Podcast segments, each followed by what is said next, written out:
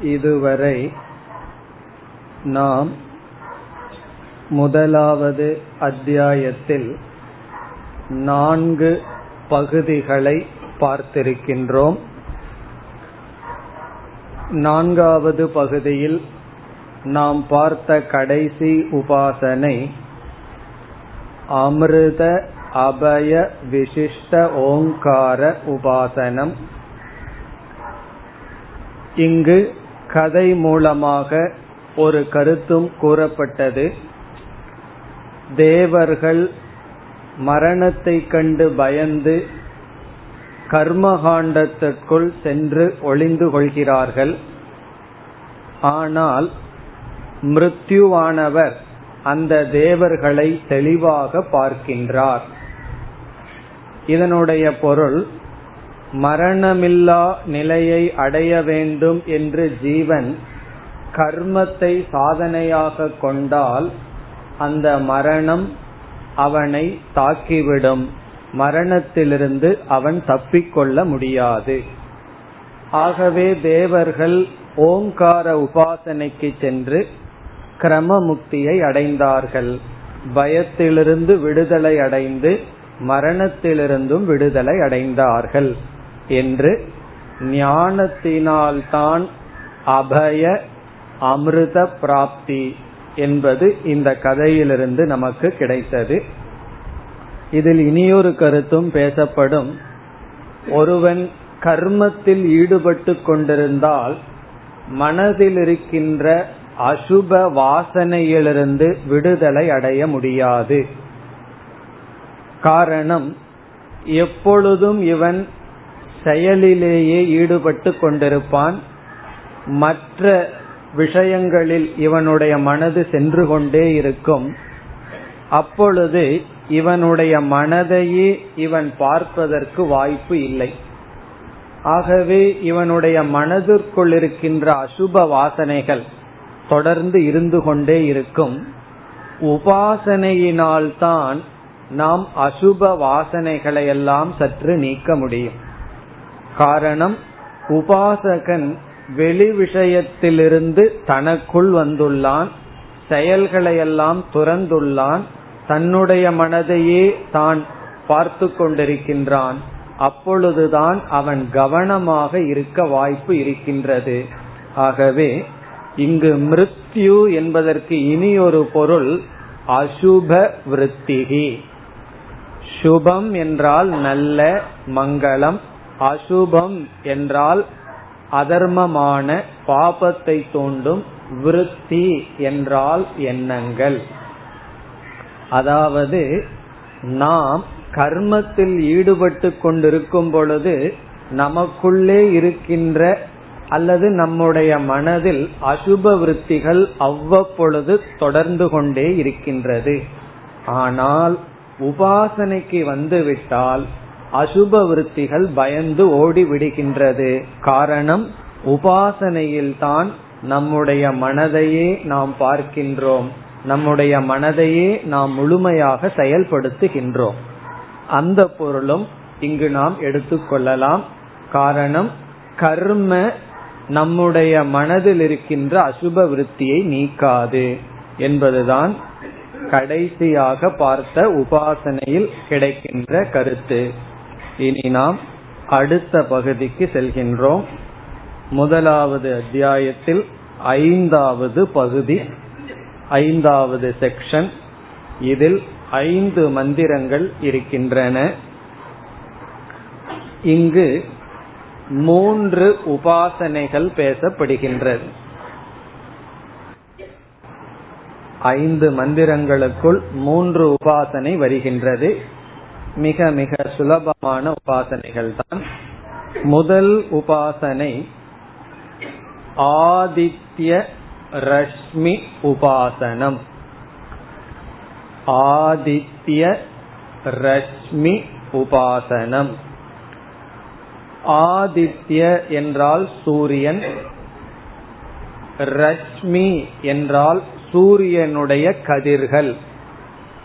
ரஷ்மி என்றால் சூரியனுடைய கதிர்கள். ஆதித்ய ரஷ்மி என்றால் சூரியனுடைய எண்ணிக்கைக்கு அடங்காத கதிர்களை தியானித்தல். சூரியனுடைய ஒளியை தியானித்தல். எங்கு? உத்கீதத்தில். உத்கீதத்தில் சூரியனுடைய ஒளி கதிர்களை நாம் தியானித்தல். இந்த உபாசனைக்கு அதி தெய்வத உபாசனம் என்று பெயர். அதி தெய்வத உபாசனம் என்பது இதற்கு பெயர். அடுத்து பார்க்க போகின்ற உபாசனைக்கு அத்தியாத்ம உபாசனம் என்று மீண்டும் உபாசனை இரண்டாக நாம் பிரிக்கின்றோம். அதி தெய்வத உபாசனை அத்தியாத்ம உபாசனை. இதனுடைய பொருள் என்ன என்றால் நாம் உபாசனைக்கு எடுத்துக்கொள்கின்ற பொருள் வெளியே இருந்து சமஷ்டியாக இருந்தால் அது அதி தெய்வத உபாசனை. வெளியே இருக்கின்ற ஒரு பெரிய பொருள்களை எடுத்துக்கொண்டால் அது அதி தெய்வத உபாசனை. நாம் உபாசனைக்கு தியானத்துக்கு எடுத்துக்கொண்ட பொருள் நம்மிடத்திலேயே இருந்தால் உதாரணமாக பிராணன் ஹிருதயம் இந்திரியங்கள் என்று நமக்குள்ளேயே உபாசியம் இருந்தால் அது அத்தியாத்ம உபாசனம். இதற்கு முன் பிராண உபாசனையை பார்த்தோம். அது அத்தியாத்ம உபாசனம். சூரியனுடைய ஒளி கதிர்களை எல்லாம் தியானித்தல் அதி தெய்வத உபாசனம். இனி இரண்டாவது உபாசனைக்கு செல்கின்றோம். பஞ்சவிருத்தி பிராண உபாசனம். பஞ்ச விருத்தி பிராண உபாசனம். பஞ்ச என்றால் ஐந்து விருத்தி என்றால் செயல்கள் ஆக்டிவிட்டிஸ் பஞ்ச விருத்தி என்றால் ஐந்து செயல்களுடன் கூடிய பிராண உபாசனம் பிராணனை தியானித்தல். ஐந்து செயல்களுடன் கூடிய பிராணன். இதெல்லாம் நாம் படித்திருக்கின்றோம். பிராண அபான வியான என்றெல்லாம் பிராணன் ஐந்து விதத்தில் நமக்குள் இருந்து செயல்பட்டு கொண்டிருக்கின்றது. அப்படி பிராணனை தியானித்தல். ஐந்து விதமாக செயல்படுகின்ற பிராணனை உத்கீதத்தில் வைத்தல். இது அத்தியாத்ம உபாசனம். இதனுடைய பொருள் அல்லது பிராணனை வைத்தல் என்றால் என்ன? என்றால் நம்முடைய பிராணனை கவனித்தல். வெளியே போகின்ற காற்றை கவனிக்க வேண்டும். உள்ளே இருக்கின்ற காற்றை கவனித்தல். இதுவே ஒரு உயர்ந்த சாதனை ஆகின்றது எப்பொழுதெல்லாம் மனம் அதிகமாக விக்ஷேபத்தை அடைகின்றதோ அப்பொழுது ஒரு நாமத்தை சொல்லும் கூட மனது சமாதானத்துடன் இருக்காது. காரணம் அதிகமாக வேகமாக இருக்கும். அப்பொழுது மனதை அமைதிப்படுத்த வேண்டும் என்றால் அதற்கு ஒரே ஒரு வழி மெதுவாக சுவாசித்து அந்த சுவாசனையை கவனித்தல். அப்பொழுது மனம் அடங்கிவிடும். காரணம் சுவாசம் மெதுவாக செல்லும் பொழுது அதை மனது மெதுவாக பார்க்கும் பொழுது அமைதியடையும். இவ்விதம் நம்முடைய உடலில் பிராணன் ஐந்து விதத்தில் செயல்பட்டு கொண்டிருக்கின்றது என்று அதை கவனித்தல் பிராண உபாசனம் ஆகின்றது. இது இரண்டாவது உபாசனை. இனி மூன்றாவது உபாசனை. இந்த பகுதியினுடைய கடைசி உபாசனை. உத்கீத பிரணவ ஐக்கிய உபாசனம். உத்கீத பிரணவ ஐக்கிய உபாசனம். உத்கீத என்ற சொல் இங்கு சாமவேதத்தில் உச்சரிக்கப்படுகின்ற ஓங்காரத்தை குறிக்கின்றது. அதை நாம் ஏற்கனவே பார்த்திருக்கின்றோம். உத்கீதம் என்பது சாமவேதத்தில் இருக்கின்ற மந்திரத்தினுடைய ஒரு பகுதி. அதில் ஓங்காரம் பிரசித்தியாக இருப்பதனால் அல்லது முக்கியமாக இருப்பதனால் ஓங்காரத்தையே உத்கீதம் என்று சொல்கின்றோம். அது உத்கீத. பிரணவம் என்றால் மற்ற வேதங்களில் சொல்லப்படுகின்ற ஓங்காரம். இப்போ உத்கீதம் என்றால் சாமவேதத்தில் உச்சரிக்கப்படுகின்ற ஓங்காரம். பிரணவம் என்றால் மற்ற வேதங்களில் உச்சரிக்கப்படுகின்ற ஓங்காரம். ஐக்கியம் என்றால் இந்த இரண்டும் ஒன்று என்று தியானித்தல். இந்த ஓங்காரமும் அந்த ஓங்காரமும் ஒன்றுதான். குறிப்பாக இந்த தியானம் யார் செய்ய வேண்டும் என்றால் ரிக்வேதிகளும் சாமவேதிகளும் இதை செய்ய வேண்டும். இல்லை என்றால் என்ன ஆகிவிடும்? சாமவேதத்தை சார்ந்தவன் சொல்வான் நான் தான் உத்கீத ஓங்காரத்தை சொல்கின்றேன் உன்னை விட உயர்ந்தவன். ருக்வேது என்ன சொல்லுவான்? நான் பிரணவத்தை ஜபிக்கின்றேன் என்று சொல்வான். ஆனால் உபனிஷத்தே பேதத்தை செய்து உபனிஷத்தே ஐக்கியத்தையும் செய்கின்றது. இரண்டு ஓங்காரமும் ஒன்றுதான். சாமவேதி தான் இதை அதிகமா செய்யணும். காரணம் இந்த ஓங்காரம் மற்ற ஓங்காரத்தை விட அதிகமாக புகழப்படுகின்றது. சாமவேதத்தில் இருக்கின்ற மந்திரங்கள் பாடலாக பாடப்பட்டுள்ளது. ஆகவே இந்த ஓங்காரத்தை உச்சரிப்பது அதிக கடினம். ஆகவே சாமவேதி நினைக்கலாம். ரிக்வேதி செய்கின்ற ஓங்கார உபாசனையினுடைய பலன் குறைவு. நான் செய்கின்ற உபாசனையினுடைய பலன் அதிகம் என்றெல்லாம் நினைக்கலாம். அது தவறு.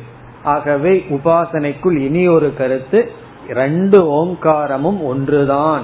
என்று தியானித்தல். இத்துடன் ஐந்தாவது பகுதி முடிவடைகின்றது. இனி நாம் ஆறாவது பகுதிக்கு செல்கின்றோம். சிக்ஸ்த் செக்ஷன் இதில் எட்டு மந்திரங்கள் இருக்கின்றது. ஆறாவது பகுதியில் ஆறு ஏழு இந்த இரண்டு பகுதிகளிலும் வர இருப்பது ஒரு உபாசனை. இந்த பகுதியிலும் அடுத்த பகுதியிலும் சிக்ஸ் செவன் இந்த ரெண்டு செக்ஷன்லையும் நமக்கு வர இருப்பது ஒரு உபாசனை. அந்த உபாசனைக்கு பெயர் பரமேஸ்வர உபாசனம். பரமேஸ்வர உபாசனம். சில உபாசனைகள் எப்படி அமைந்திருக்கும் என்றால் உபாசனைகளுக்குள்ளேயே அங்கம் அங்கி என்ற பேதம் அமைந்திருக்கும். இதனுடைய பொருள் முதலில் சில உபாசனைகள் சொல்லப்படும். சிறிய சிறிய உபாசனைகள். அந்த உபாசனைகளெல்லாம் அங்கமாகின்றது. அங்கம் என்றால் பார்ட் ஒரு பகுதி. அந்த சிறிய சிறிய உபாசனையெல்லாம் செய்து முடித்ததற்கு பிறகு பெரிய உபாசனை அதற்குள் செய்ய வேண்டும். அதற்கு அங்கி என்று பெயர். இப்ப அங்க உபாசனை என்றால் பெரிய ஒரு உபாசனைக்கு முன் சில சிறிய உபாசனைகள் எல்லாம் இருக்கும். அது அங்க உபாசனை. அதை முடித்து பிறகு செய்யப்பட வேண்டியது பெரிய உபாசனை அது அங்கி. அவ்விதத்தில் இந்த பரமேஸ்வர உபாசனை அங்கி. அதுதான் பிரதானம் பரமேஸ்வர உபாசனை. ஆனால் இந்த உபாசனைக்கு செல்வதற்கு முன் வேறு சில சிறிய உபாசனைகள் செய்து கொண்டு அந்த உபாசனைக்கு நாம் செல்ல வேண்டும். அந்த சிறிய உபாசனைக்கு அங்க உபாசனம் என்று பெயர். வெறும் அங்க உபாசனை மட்டும் செய்தால் பலன் கிடையாது. வெறும் அங்கி உபாசனை மட்டும் செய்தால் பலன் கிடையாது. இது சிறிய உபாசனை தானே இதை விட்டு விடுகின்றேன். நான் முக்கியமானதை மட்டும் செய்வேன் என்றால் பலன் கிடையாது. அல்லது அங்கத்தை மட்டும் செய்து நிறுத்திவிட்டால் பலன் இல்லை.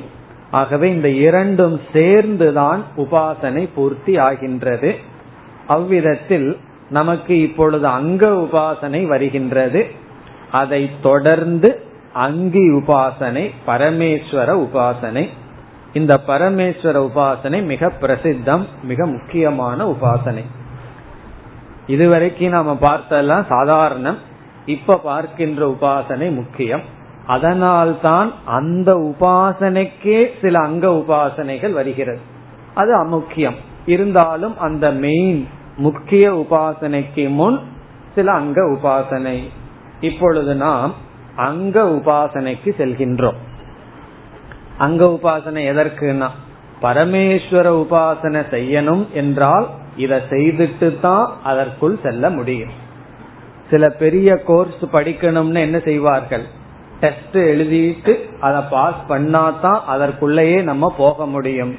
மாடல் டெஸ்ட் அல்லது செலக்ஷன் டெஸ்ட் எல்லாம் இருக்கும். அது போல பரமேஸ்வர உபாசனை செய்யறதுக்கு இது தகுதி. இந்த உபாசனை செய்துட்டு தான் அந்த உபாசனைக்கு செல்ல வேண்டும். இப்ப இங்கு என்ன செய்யப்படுகிறது என்றால் இரண்டு ஆலம்பனம் எடுத்துக்கொள்ளப்படுகின்றது அதில் ஒரு ஆலம்பனம் ரிக் வேதம் இரண்டாவது ஆலம்பனம் சாம வேதம் இப்ப ரிக்வேத மந்திரம் அல்லது முழு ரிக்வேதம் சாமவேதம் என்று இரண்டு ஆலம்பனம். இந்த இடத்துல உத்கீதம் ஆலம்பனம் அல்ல.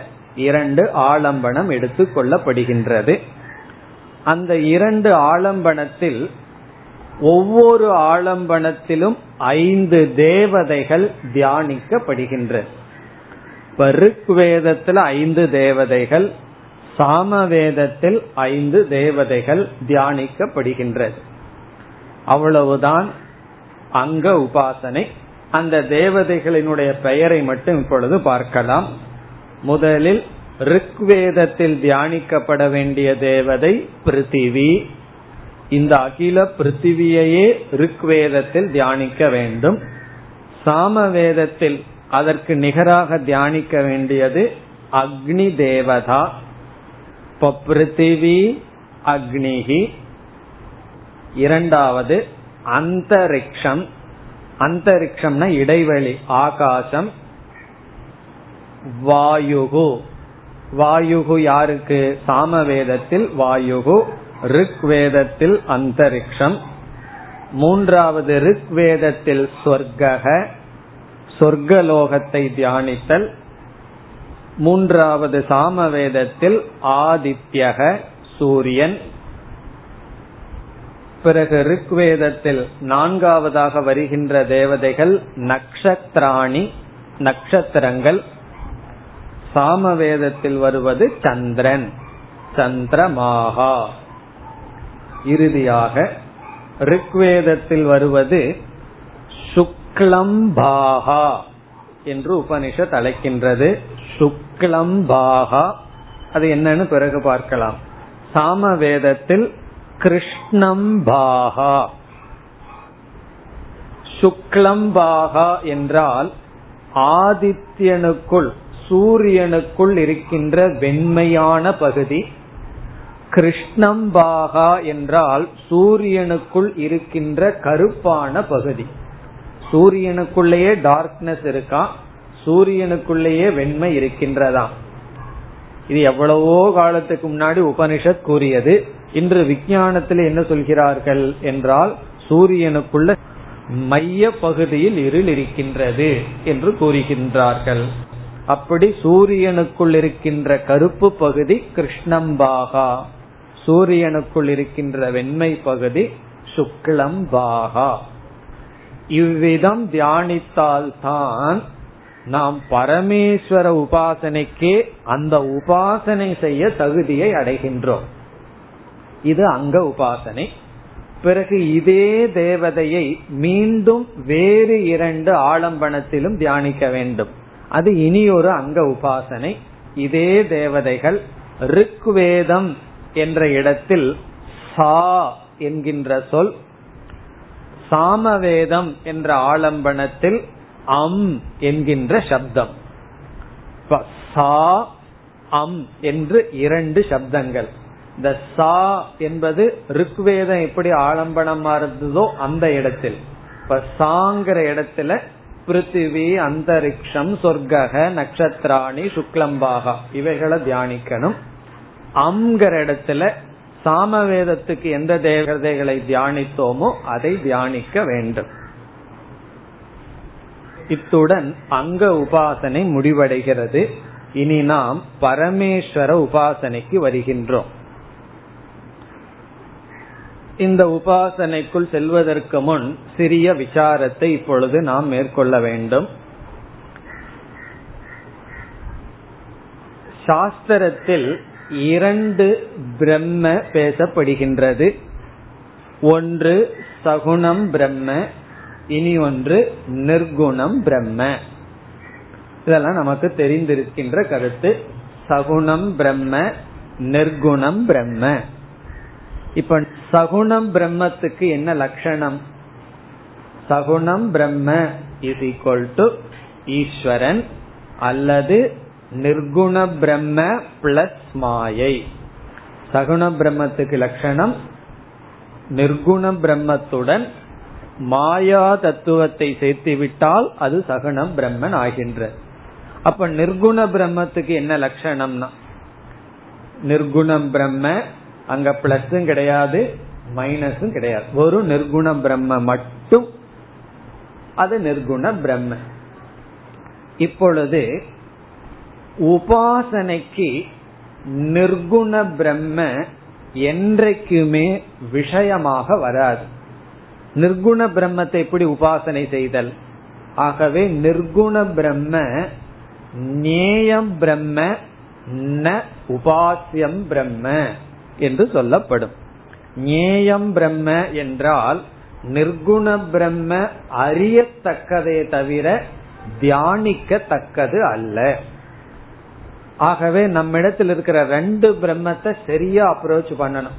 ரெண்டு பேர்த்துக்கிட்ட சரியான ஆட்டிடியூடோட போகணும்.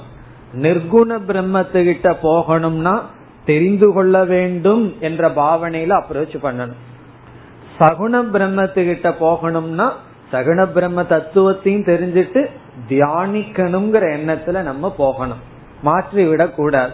நான் சகுண பிரம்மத்தை தியானிச்சு எனக்கு ரொம்ப போர் எடுத்துடுது கொஞ்ச நாள் நிர்குண பிரம்மத்தை தியானிக்கின்றேன். அது முடியாது. அதனால்தான் நிர்குண பிரம்மத்துக்கு நேயம் பிரம்ம என்றும் சகுண பிரம்மத்துக்கு உபாசியம் பிரம்ம அல்லது தேயம் பிரம்ம என்றும் சொல்லப்படும். நேயம் பிரம்ம என்றால் அறியத்தக்க பிரம்மன். அறிய வேண்டிய பிரம்மன். தேயம் பிரம்ம என்றால் தியானிக்க வேண்டிய பிரம்மன். அதுதான் நிர்குண பிரம்மத்துக்கும் சகுண பிரம்மத்துக்கும் உள்ள முக்கியமான வேறுபாடு. இனி அடுத்தது என்னவென்றால் சில சமயம் நாம் என்ன சொல்வோம்? நிதித்தியாசனம் என்ற சாதனை செய்ய வேண்டும்னு சொல்லுவோம். இப்ப நிதித்தியாசனத்துக்கு விஷயம் என்ன? அதுவும் ஒரு தியானம் தான் இப்ப நிதித்தியாசனத்துக்கு விஷயம் நிர்குண பிரம்மன்னு தானே சொல்கின்றோம். ஆகவே நிர்குண பிரம்ம நிதித்தியாசகனுக்கு விஷயமாக இருக்காதா என்றால் நிதித்தியாசனத்தில் நிர்குண பிரம்ம நிதித்தியாசகனுடைய விஷயமாக இல்லை நிதித்தியாசகனாக இருக்கின்ற. இப்ப நிதித்தியாசனம் செய்பவன் அந்த பிரம்மத்தை மனதிற்குள் ஒரு பொருளாக நினைத்து மனதை குவிக்க பிரம்மத்தை இவன் பயன்படுத்துவதில்லை. ஆனால் அவன் இந்த பிரம்ம என்னிடமிருந்து வேறல்ல என்று நிதித்தியாசகனுடன் ஐக்கிய புத்தியுடன் அவன் செயல்படுகின்றான். ஆகவே நிதித்தியாசனம் உபாசனை ஆகாது. நிதித்தியாசனத்துக்கு விஷய நிர்குண பிரம்மன் தான் ஆனால் அது எப்படி செயல்படுகிறது என்றால் மனதை குவிக்க ஒரு கருவியாக பிரம்மன் செயல்படுவதில்லை. பிறகு இந்த மனதெல்லாம் எதன் மீது ஏற்றி வச்சோமோ அந்த அதிஷ்டானமே நான் என்ற புத்தியுடன் செயல்படுகிறது. அதனால்தான் நிதித்தியாசனம் செய்யும் பொழுது அல்லது நிதித்தியாசனத்தில் நாம் இவ்வளவு எண்ணங்கள் இருக்க வேண்டும். ஒரே எண்ணம் இருக்க வேண்டும் என்ற நியமத்தை எல்லாம் கூறுவதில்லை. அகம் பிரம்மன்னு சொல்லலாம் அகம் பூர்ணகன்னு சொல்லலாம் அகம் ஆத்மான்னு சொல்லலாம். அல்லது அந்தந்த சாதகர்களுக்கு ஏதாவது ஒரு விபரீத பாவனை இருக்கு. ஒவ்வொருவருக்கும் ஒவ்வொரு விபரீத பாவனை இருக்கு. விபரீத பாவனை எப்ப வரும்னா யார் யார் எந்தெந்த சங்கடங்களை சந்திக்கிறாங்களோ அங்க அனாத்ம புத்தி வந்துடும் ஒருவர் வந்து நோயினால சங்கடப்பட்டு இருக்கார் ஒருவர் வந்து பொருள் இன்மையினால சங்கடப்படுறார். ஒருவர் அவமானத்தினால சங்கடப்படுறார். அப்போ ஒவ்வொருவருக்கும் ஒவ்வொரு விதமா விபரீத பாவனை மனதுல வந்து நிற்கும். ஆகவே அவர்கள் நிதித்தியாசனம் எப்படி பண்ணணும் என்றால் அந்தந்த விபரீத பாவனையை நீக்கிறதுக்கு பிரம்மத்துக்கு லட்சணம் கொடுக்கணும். லட்சணம் என்றால் அகம் பூர்ணக அகம் ஆனந்தக. எனக்கு இந்த சரீரம் இல்லை. எனக்கு எந்த கருமமும் கிடையாது. ஏதோ ஒரு பெரிய சுமை நம்ம மேல இருக்கிற மாதிரி நினைச்சோம்னா நான் வந்து எந்த சுமையும் அற்றவன். யாரும் என்னை சார்ந்து இல்லை. நான் யாரை சார்ந்தும் இல்லை. இப்படியெல்லாம் அசங்கக என்றெல்லாம் தியானம் செய்வது. ஆகவே நிதித்தியாசனம் உபாசனைக்குள் வராது ஆனால் நிதித்தியாசனத்துக்குரிய பொருள் நிர்குண பிரம்ம. இனி சகுண பிரம்மத்திற்கு நாம் வருகின்றோம். சகுண பிரம்மத்தை நாம் தியானிக்க முடியும். சகுண பிரம்மம் என்பது நிர்குண பிரம்மத்துடன் மாயா தத்துவம் சேருதல். இப்ப நிர்குண பிரம்ம பிளஸ் மாயா ஈக்குவல் டு சகுண பிரம்ம. சகுண பிரம்ம இஸ் ஈக்குவல் டு ஈஸ்வரன். அந்த ஈஸ்வரன் தான் இங்கு பரமேஸ்வரன் என்று சொல்லப்படுகிறது. இப்ப பரமேஸ்வர உபாசனை என்றால் சகுண பிரம்ம உபாசனம் அல்லது ஈஸ்வர உபாசனம். அதுதான் இங்கு பரமேஸ்வர உபாசனம் என்று சொல்லப்படுகிறது. பிறகு இங்கு ஒரு சந்தேகம் வரலாம். எதற்கு பரமேஸ்வர உபாசனம் என்று சொல்ல வேண்டும் என்றால் நாம் இதற்கு முன் பல உபாசனைகளை பார்த்துள்ளோம். பிராண உபாசனை ஆதித்ய உபாசனம் என்றெல்லாம் பல உபாசனை. பல தேவதைகளை எல்லாம் தியானித்தோம். அந்த தேவதா உபாசனம் வேறு பரமேஸ்வர உபாசனம் வேறு. காரணம் என்னவென்றால் தேவதைகளை நாம் தியானிக்கும் பொழுது அந்த தேவதைகளும் ஒரு விதமான ஜீவர்கள் தான் எல்லா தேவதைகளும் ஜீவர்கள் தான் நாம் ஜீவர்களை தியானிக்கின்றோம். பிறகு ஒரு கேள்வி வரலாம் நானும் ஜீவன் தான் தேவர்களும் ஜீவன் தான் நான் எதற்கு அந்த ஜீவனை தியானிக்கணும் என்றால் நம்ம இங்க லோக்கல்ல என்ன செய்யறோம் நாமளும் இந்த நாட்டினுடைய பிரஜைகள் தான் இந்த நாட்டை ஆட்சி செய்பவர்களும் இந்த நாட்டினுடைய பிரஜைகள் தான் ஆனா அவர்களை தியானிக்கிறார்கள் அல்லவா? அவர்களிடத்துல போய் கைகட்டி நின்று எல்லாம் அவர்களிடம் செய்கிறார்கள். காரணம் என்னன்னா ரெண்டு பேரும் இந்த நாட்டினுடைய மக்களா இருந்தாலும் அவர்களுக்கு தற்காலிகமா ஒரு சக்தி வந்திருக்கு. இந்த நாட்டை ஆள்கின்ற சக்தி வந்திருக்கு. ஆகவே என்ன செய்கின்றோம்? அந்த அளவுக்கு நாம் அவர்களை அதிகமாக போற்றுகின்றோம் அல்லது வழிபடுகின்றோம். ஏதோ ஒரு விதத்தில். அதே போல ஜீவர்களினுடைய புண்ணிய அதிசயத்தினால் சில ஜீவர்கள் தேவதையாக பிறக்கிறார்கள். நம்மைய விட அதிக சக்தி அவர்களுக்கு இருக்கிறது. ஆகவே அவர்களுடைய அனுகிரகம் நமக்கு தேவைப்படுகிறது. இந்திரனுடைய அனுகிரகம் தேவைப்படுது வாயுனுடைய அனுகிரகம் தேவைப்படுது. அதனாலதான் சாந்தி பாடத்துல மூன்று சாந்தி சொல்றோம். சுற்றி இருக்கிறவங்க யாரும் நமக்கு தொந்தரவு கொடுக்க கூடாது நமக்குள் இருக்கின்றதும் நமக்கு கஷ்டம் வரக்கூடாது. பிறகு இயற்கையும் நம்முடைய முன்னேற்றத்துக்கு தடையாக இருக்கக்கூடாது என்று. ஆகவே இதுவரை பார்த்த உபாசனைகளில் சமஷ்டி உபாசனையை தவிர மற்ற தேவதா உபாசனை எல்லாம் ஒரு ஜீவன் உத்கிருஷ்ட ஜீவனை உபாசனை செய்தல். ஒரு ஜீவன் என்ன செய்கின்றான்? தன்னை விட மேலான ஒரு ஜீவனை உபாசனை செய்கின்றான். ஆகவே ஜீவன் உத்கிருஷ்டன மேலான ஜீவன். அதிக சக்தி அதிக ஐஸ்வர்யத்தை உடைய ஜீவனை உபாசனை செய்தல். அவர்களும் ஒரு விதத்துல ஈஸ்வரர்கள் தான் காரணம் என்ன? நம்மை ஆழ்ந்து கொண்டு இருக்கிறார்கள். நம்மை ஆட்சி செய்கிறார்கள். அவர்களுக்கு அவ்வளவு சக்தி இருக்கின்ற. ஆனால் இப்பொழுது பார்க்க போகின்ற இனிமேல் அதிகமாக பார்க்க இருக்கின்ற உபாசனை ஜீவ உபாசனையோ அல்லது தேவதா உபாசனையோ அல்ல. சமஷ்டி ஈஸ்வர உபாசனை பரமேஸ்வர உபாசனை.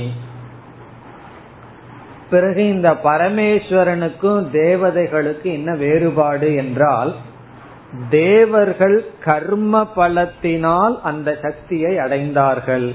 பரமேஸ்வரன் சுவாவமாக அந்த சக்தியுடன் இருக்கின்றான் எல்லா சக்தியுடனும் இருக்கின்றார். பிறகு தேவர்களிடம் விதவிதமான சக்திகள் இருக்கும். அக்னியிடம் உஷ்ணம் என்ற விதவிதமான சக்தி அதெல்லாம் கர்ம பலத்தில் வந்தது. ஈஸ்வரனிடம் இருக்கின்ற சக்தி அனைத்தும் தன்னுடைய சொரூபம். தேவர்கள் சம்சாரியாக இருக்கிறார்கள். ஆனால் ஈஸ்வரன் அசம்சாரியாக இருக்கின்றார். இப்ப இந்த இடத்தில் உபாசனையில ஒரு பெரிய நெருக்கடி வர இருக்கின்றது என்ன கஷ்டம் என்றால் ஒவ்வொரு தேவதைக்கும் சில சில குணங்கள் எல்லாம் இருக்கு. இப்ப ஆதித்யனிடம் என்ன குணம் இருக்கு? விதவிதமான ரஷ்மி கதிர்களை அவர் கொண்டுள்ளார். அவரிடம் வெண்மை இருக்கின்றது கருமை இருக்கின்றது இதெல்லாம் ஆதித்யனிடம் இருக்கின்றது ஆகவே அந்த ஆதித்யனை உபாசனை செய்வது சுலபம். அவரிடம் இருக்கின்ற சில குணங்களை எல்லாம் நாம் எடுத்துக்கொண்டு நன்கு தியானம் செய்யலாம். ஒவ்வொரு தேவதைக்கும் ஒவ்வொரு சக்தி இருக்கின்றது. அந்த சக்தியை மனதில் வைத்து தியானிக்க. தட்சிணாமூர்த்தியை தியானிக்கணும் என்றால் மிக சுலபம். ஆத்ம வித்யா அதிபதினு நினைச்சு தியானிக்கலாம். இந்த ஆத்ம ஞானத்தை வழங்குபவர். சரஸ்வதினா பொதுவா அறிவை கொடுப்பவர். பிறகு லக்ஷ்மினா செல்வம். என்று ஒவ்வொரு தேவதைகளுக்கும் ஒவ்வொரு ஐஸ்வர்யம் இருக்கின்றது. அந்த குணம் நமக்கு தியானம் செய்ய உதவியாக இருக்கும். இப்பொழுது இந்த தேவதைகளையெல்லாம் நாம் விட்டு விட்டு நேரடியாக பரமேஸ்வரனை உபாசிக்க சென்றால் ஒரு பெரிய நெருக்கடி வருகின்றது. என்னவென்றால் பரமேஸ்வரன் என்பவர் நிர்குண பிரம்ம பிளஸ் மாயா தத்துவம். இந்த மாயை அவ்வியக்த சொரூபம். வெளி தோற்றத்திற்கு வராத சொரூபம். இந்த பிரபஞ்சமெல்லாம் வர்றதுக்கு காரணமாக இருந்த சொரூபம். இப்ப நிர்குண பிரம்மனும் இந்திரிய விஷயமும் அல்ல மாயையும் இந்திரிய விஷயம் அல்ல. ஏன்னா மாயையும் காரணஸ்வரூபம். நிர்குணஸ்வரூபம் காரணத்துக்கே அதிஷ்டானம். பிறகு எப்படி அந்த பரமேஸ்வரனை எந்த குணத்துடன் பரமேஸ்வரனை தியானித்தல்? இப்ப தியானிக்கணும்னா வெளித்தோற்றத்துக்கு வந்திருக்க வேண்டும். மாயை வெளி தோற்றத்திற்கு வராத தத்துவம். மாயையிலிருந்து வெளி தோற்றத்திற்கு வந்ததுதான் இந்த ஜெகத். இப்படி இருக்கையில் எப்படி உபாசனை செய்தல்? இப்ப இந்த சமயத்துல வெளி தோற்றத்திற்கு எவைகளெல்லாம் வந்ததோ அவைகளை எடுத்து உபாசனை செய்யலாம் என்றால் ஏதோ ஒன்றை எடுத்து உபாசனை செய்துட்டா என்ன ஆகும் அது பூர்ண ஈஸ்வரன் அல்ல. மாயையிலிருந்து வெளித்தோற்றத்திற்கு வந்த ஒரு சக்தியை எடுத்து உபாசனை செய்வதுதான் தேவதா உபாசனைகள். ஆகவே வெளித்தோற்றத்துக்கு வந்த ஏதாவது ஒன்னை எடுத்துட்டோம் அப்படின்னா அது பரமேஸ்வர உபாசனை ஆகாது. சரி வெளித்தோற்றத்திற்கு வராத வெறும் மாயா நிர்குண பிரம்மத்தை மட்டும் உபாசிக்க வேண்டும் என்றால் உபாசனைக்கு வழி இல்லை. காரணம் எல்லாம் இந்திரிய அகோச்சரமாக இருக்கின்றது. இந்த நிலையில் இந்த இடத்துல உபனிஷத் ஒரு உபாயத்தை கொடுக்கின்றது. எந்த நிலை? இந்த நிலை நமக்கு ரொம்ப புரியணும். எந்த நிலையில நம்ம இருக்கோம்? பரமேஸ்வரனை உபாசிக்க விரும்புகின்றோம். இந்த லோக்கல் தேவதைகளை எல்லாம் நான் உபாசிக்க விரும்பல. எல்லாத்துக்கும் மூல காரணமா இருக்கின்ற சகுண பிரம்மமான பரமேஸ்வரனை தான் தியானிக்க விரும்புகின்றேன். அப்படி தியானிக்கும் பொழுது பரமேஸ்வரன் என்பவர் வெளித்தோற்றத்துக்கு வராத தத்துவம். வெளித்தோற்றத்துக்கு வந்ததை உபாசிக்கலாம்னா எல்லாமே பரமேஸ்வரனுடையது தான் மாயையிலிருந்து எல்லாமே வந்தது பிரம்மஸ்வரூபம். ஆகவே என்ன செய்வது? என்ற நிலை வரும் பொழுது உபாசகன் தெரிந்தே பரமேஸ்வரனிடத்தில் இரண்டு காரியத்தை செய்கின்றான். தெரிஞ்சு செய்யறது. அறியாமையினால் அல்ல. தெரிஞ்சு ரெண்டு காரியத்தை செய்கின்றான். ரெண்டு கல்பனை செய்கின்றான். இரண்டை பரமேஸ்வரனிடம் கற்பிக்கின்றான். கல்பனைன்னு சொன்னா தெரிஞ்சு செய்யறது. தெரியாம கற்பனை பண்ணா அதுக்கு பேர் அத்தியாசம். கயிற்ற பார்க்கிறோம் அது பாம்பா தெரிகிறது. நான் பாம்பாக அதில் கல்பனை செய்தேன் என்றால் அது வந்து அத்தியாசம் அல்ல. தெரியாம அதை பாம்பா பார்த்த அத்தியாசம். தெரிஞ்சே பார்த்தோம்னா அது கல்பனை உபாசனார்த்தம். அப்படி என்ன இரண்டு கல்பனை என்றால் பரமேஸ்வரனுக்கு சாஸ்திரம் சில குணங்களை கற்பிக்கின்றது. என்ன உபாசித்தாக வேண்டும்? ஆகவே சில குண கல்பனை விசிஷ்ட குணங்கள் கற்பிக்கப்படுகின்றது. இந்தந்த குணத்துடன் அந்த பரமேஸ்வரன் இருப்பதாக கற்பனை. இது முதல் கற்பனை. இரண்டாவது கல்பனை ஸ்தான கல்பனா. ஸ்தானம்னா இந்த இடத்துல பரமேஸ்வரன் இருக்கின்றார். காரணம் என்ன? உபாசனை பண்ணணும்னா எங்க அந்த பரமேஸ்வரன் இருக்கார்? ஸ்தான கல்பனை. இப்ப ஸ்தான குண கல்பனை பரமேஸ்வரனுக்கு செய்யப்படுகிறது. தெரிஞ்சே உபாசகனுக்கு தெரியுது பரமேஸ்வரனுடைய ஸ்தானம் சர்வம். எல்லாமே பரமேஸ்வரன் இருக்கிற இடம்தான். இருந்தாலும் நான் உபாசனைக்காக ஒரு ஸ்தானத்துல அவரை வைக்கின்றேன். இரண்டாவது பரமேஸ்வரனுக்கு எல்லா குணமும் பரமேஸ்வரனுடைய குணம்தான்.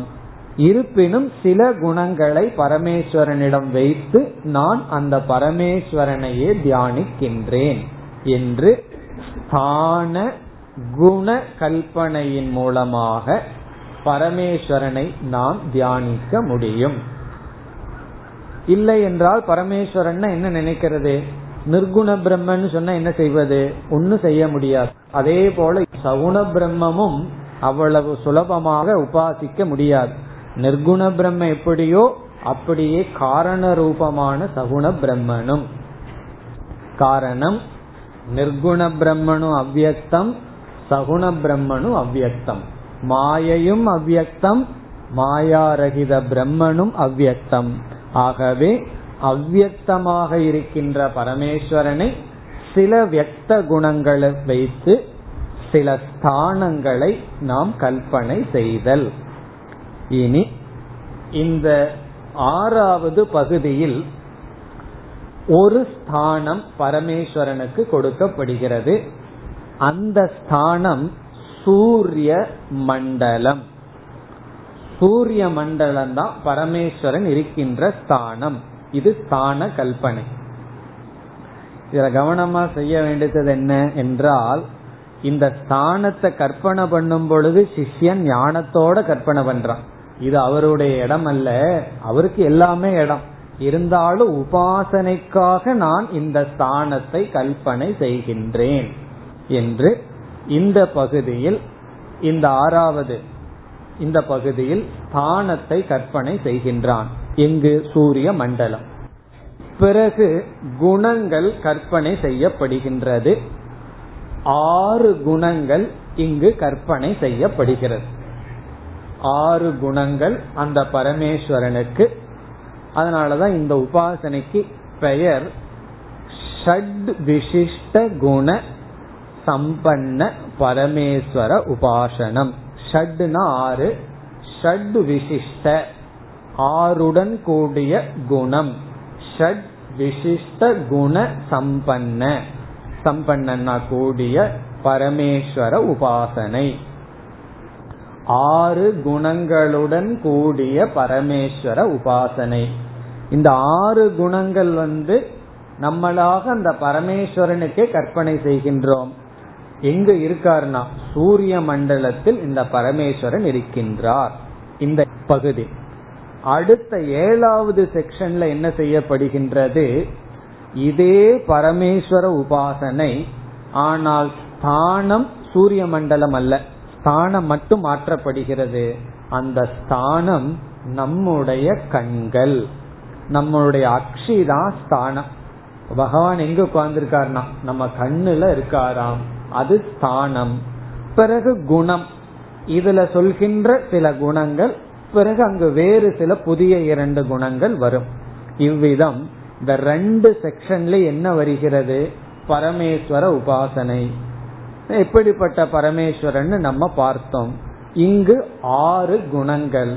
என்னென்ன குணங்கள் என்று இப்பொழுது நாம் பார்க்கலாம். முதல் குணம் பரமேஸ்வரனிடம் நாம் பார்ப்பது நாம் கற்பனை செய்வது ஹிரண்மயக. ஹிரண்மயக தங்க நிறமுடையவர். ஹிரண்மயகன கோல்டு தங்கம் தங்கத்தினுடைய நிறத்தை உடையவர். உபனிஷத்தில் என்ன வார்த்தை வருகிறது? கிரண்ய கேசக. தங்கத்தை போன்ற கேசகன முடியை உடையவர். கிரண்ய ஸ்மஸ்ருகு ஸ்மஸ்ருகுண தாடியாம் தங்கத்தை இது போல தாடி உடையவரா. இப்படி எல்லாம் கற்பனை பகவானுக்கு வைக்கிறது. அப்புறம் ஆனெகா சர்வம் சுவர்ணகன்னு சொல்லப்படுது. நிகம் வரைக்கும் உடம்பே தங்கமா இருக்கான். மேபி அந்த காலத்தில் இருக்கிறவங்களுக்கு தங்கத்தில் அவ்வளவு மோகம் இருந்திருக்குமோ என்னமோ.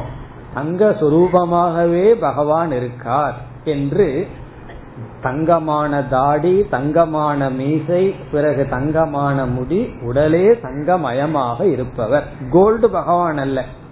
கிரண்மயக கிரண்யம் இவ தங்கத்தை போன்று இருப்பவர். என்று அந்த பரமேஸ்வரன் மீது முதல் குணம் ஏற்றி வைக்கப்படுகின்றது. இனி இரண்டாவது குணம் கப்பியாசம் புண்டரீகம். கப்பியாசம் புண்டரீகம். புண்டரீகம் என்றால் தாமரை. கப்பியாசம் என்றால் உதிக்கின்ற சூரியனை போன்ற சிவந்த. கப்பியாசம் உதிக்கின்ற சூரியனை போன்ற சிவந்த. எல்லாம் சேர்ந்த கடைசியில கிடைப்பது சிவந்த தாமரை போன்ற கண்களை உடையவர். அவருடைய கண்கள் எப்படி இருக்குமாம் என்றால் சிவந்த தாமரை போன்ற கண்களை உடையவர். இது இரண்டாவது குணம். கப்பியாசம் பொண்டரீகம். முதலாவது கிரண்மயக. மூன்றாவது குணம். உத் நாம. உத் நாம. இதனுடைய பொருள் உத் என்ற பெயரை உடையவர். உத் நாம என்றால் உத் என்ற பெயரை உடையவர். இந்த பரமேஸ்வரனுக்கு உத் என்ற ஒரு பெயர். உத் என்றால் என்ன? என்றால் எல்லா பாபத்தையும் கடந்து நிற்பவர். சர்வேபியக பாப்மபியக உதிதக. சர்வேபியக அனைத்து பாப்மபியக. பாபத்திலிருந்தும் உதிதக கடந்து நிற்பவர். இப்ப எல்லா பாபத்திலிருந்தும் கடந்து நிற்பவர். அப்படிப்பட்ட பரமேஸ்வரனை நான் மனசுல நினைக்கிறேன்னு சொன்னா கடைசியில என்ன கிடைக்கும்னா மனசுல இருக்கிற நம்மளுடைய பாவமும் நீங்க வேண்டும். இது மூன்றாவது. நான்காவது ரிக் சாம கோஷ்ணக. ரிக் சாம கோஷ்ணக. இதனுடைய பொருள் ரிக் வேதம் சாமவேதம் இவைகளை அங்கமாக உடையவர். ரிக் வேதத்தையும் சாமவேதத்தையும் அங்கமாக உடையவர். இனி ஐந்தாவது கோஷ்ணக என்ற சொல்லினுடைய பொருள் மூங்கிலினுடைய இடையில் வட்டமா ஒன்று இருக்குமே கணுவு என்று சொல்வார்கள். அதற்கு பெயர் கோஷ்ணக. ரெண்டு மூங்கிலுக்கு அங்கமா இருப்பது போல் இடையில இடையில ரவுண்ட் ரவுண்டா இருக்குமே. அதுதான் கோஷ்ணக. இனி ஐந்தாவது உத்கீதத்துவம். உத்கீதம் என்ற ஓங்கார வடிவமாக இருப்பவர். ஆலம்பன ரூபமாக இருப்பவர். உத்கீதத்துவம். ஆறாவது ஊர்துவலோக காமேஷக. ஊர்துவலோக காமேசக இதனுடைய பொருள் மேல்லோகத்தில் இருக்கின்ற காமத்துக்கு ஆசைக்கு அதிபதியாக இருப்பவர். மேல்லோக இன்பத்தின் தலைவர். மேல்லோகத்தில் இருக்கிற இன்பத்துக்கு இவரு தான் ஹெட் இவர்கிட்ட போனா தான் மேல்லோகத்தில் இருக்கிற இன்பம் எல்லாம் நமக்கு கிடைக்குமா? இந்த உபாசனை எல்லாம் நம்ம பண்றோமோ இல்லையோ இந்த ஒரு மணி நேரம் இந்த உபாசனையை ஒழுங்கா கேட்கறதே உபாசனை தான். அதுக்கு முதல்ல பொறுமை நமக்கு வரணும். அப்புறம்தான் இந்த தத்துவமசின்னு படிக்க போறோமே அது நமக்கு புரியும். இனி அடுத்த பகுதிக்கு வருகின்றோம். ஏழாவது பகுதி. இது மிக மிக சுலபம். சென்ற பகுதியைப் போலவே இங்கும் அங்க உபாசனைகள் எல்லாம் இருக்கின்றது. அந்த அங்க உபாசன தேவதைகள் எல்லாம் சிலது சொல்லப்பட்டிருக்கின்றது. பிறகு இந்த பரமேஸ்வர உபாசனையில் ஸ்தானம் நாம் கூறியது போல் நம்முடைய கண் நம்முடைய கண்ணு தான் பரமேஸ்வரன் இருக்கிற இடம். பிறகு விசிஷ்ட குணம் ஏழு குணம் இங்கு சொல்லப்படுகின்றது. அந்த பரமேஸ்வரனுக்கு ஏழு குணம் இங்கு சொல்லப்படுகின்றது. அதில் முதல் ஐந்து குணங்கள் சென்ற பகுதியில் கூறிய குணங்கள் தான். கிரண்மயக எக்ஸெட்ரா அந்த அஞ்சு அப்படியே நாம இங்கு புரிந்து கொள்கின்றோம். ஆறு ஏழு புதிதாக இங்கு சொல்லப்படுகிறது. ஆகவே அதை மட்டும் இப்பொழுது பார்க்கலாம். பரமேஸ்வரனுக்கு ஏற்கனவே முதல் அஞ்சு நம்ம சொன்னமே அதே குணம். இந்த பகுதியில் வருகின்ற ஆறாவது குணம் அதோலோக காமேசக. அதோலோக காமேசகனா கீழ்லோகத்தினுடைய இன்பத்திற்கு அதிபதி. கீழ்லோகத்துல இன்பம் இருக்கா இல்லையான்னு கேட்க கூடாது கீழ்லோகத்துல இன்பம் இருக்கும். அது கீழா இருக்கும். அதற்கு அதிபதி. பிறகு ஏழாவது இப்ப இருக்கிற மக்களுக்கு ரொம்ப முக்கியம் தனேசக. தனேசக என்றால் செல்வத்துக்கு அதிபதி. அவர் யாருன்னா? செல்வத்துக்கு அதிபதி. யாருக்கெல்லாம் பணம் வேணுமோ அவர்கள்லாம் என்ன பண்ணணுமா? இந்த உபாசனைய பண்ணி இவர் செல்வத்துக்கு அதிபதினு நினைச்சா உடனே என்ன ஆகும் வீட்டில் இருக்கிற பெட்டியில் இருக்கிற பணம் எல்லாம் அப்படியே இன்க்ரீஸ் ஆகுமா? பணம் எல்லாம் அப்படியே நமக்கு வந்து கொட்டுமா? இந்த ரெண்டு பகுதியில் பரமேஸ்வர உபாசனை அதாவது ஏழாவது செக்ஷன் ஆறாவது செக்ஷன் இனி நாம் அடுத்த பகுதிக்கு செல்கின்றோம். அடுத்தது எட்டு ஒன்பது இந்த இரண்டும் சேர்ந்து ஒரு உபாசனை வருகின்றது. சில பேர்த்துக்கு இப்பவே பயம் வந்துடும் இப்படியே எவ்வளவு நாள் போகும்னு. ஃபர்ஸ்ட் சாப்டர் வரைக்கும் தான் இப்படி. செகண்ட் சாப்டர் தேர்டு சாப்டர் எல்லாம் ஒரே கிளாஸ்ல போயிட போகுது. அதனால தைரியமா இருக்கலாம். இனி எட்டு ஒன்பது. இந்த ரெண்டு பகுதியிலும் வருவது பரமேஸ்வர உபாசனை. இந்த பரமேஸ்வரனுக்கு ஒரு பெயர். என்னவென்றால் பரோவரிய குண விசிஷ்ட. பரோவரிய. பரோவரிய குண விசிஷ்ட பரமேஸ்வர உபாசனை. பரக என்றால் உயர்ந்த வரிய என்றால் மேலான. பரோவரிய விசிஷ்ட பரமேஸ்வர உபாசனம்.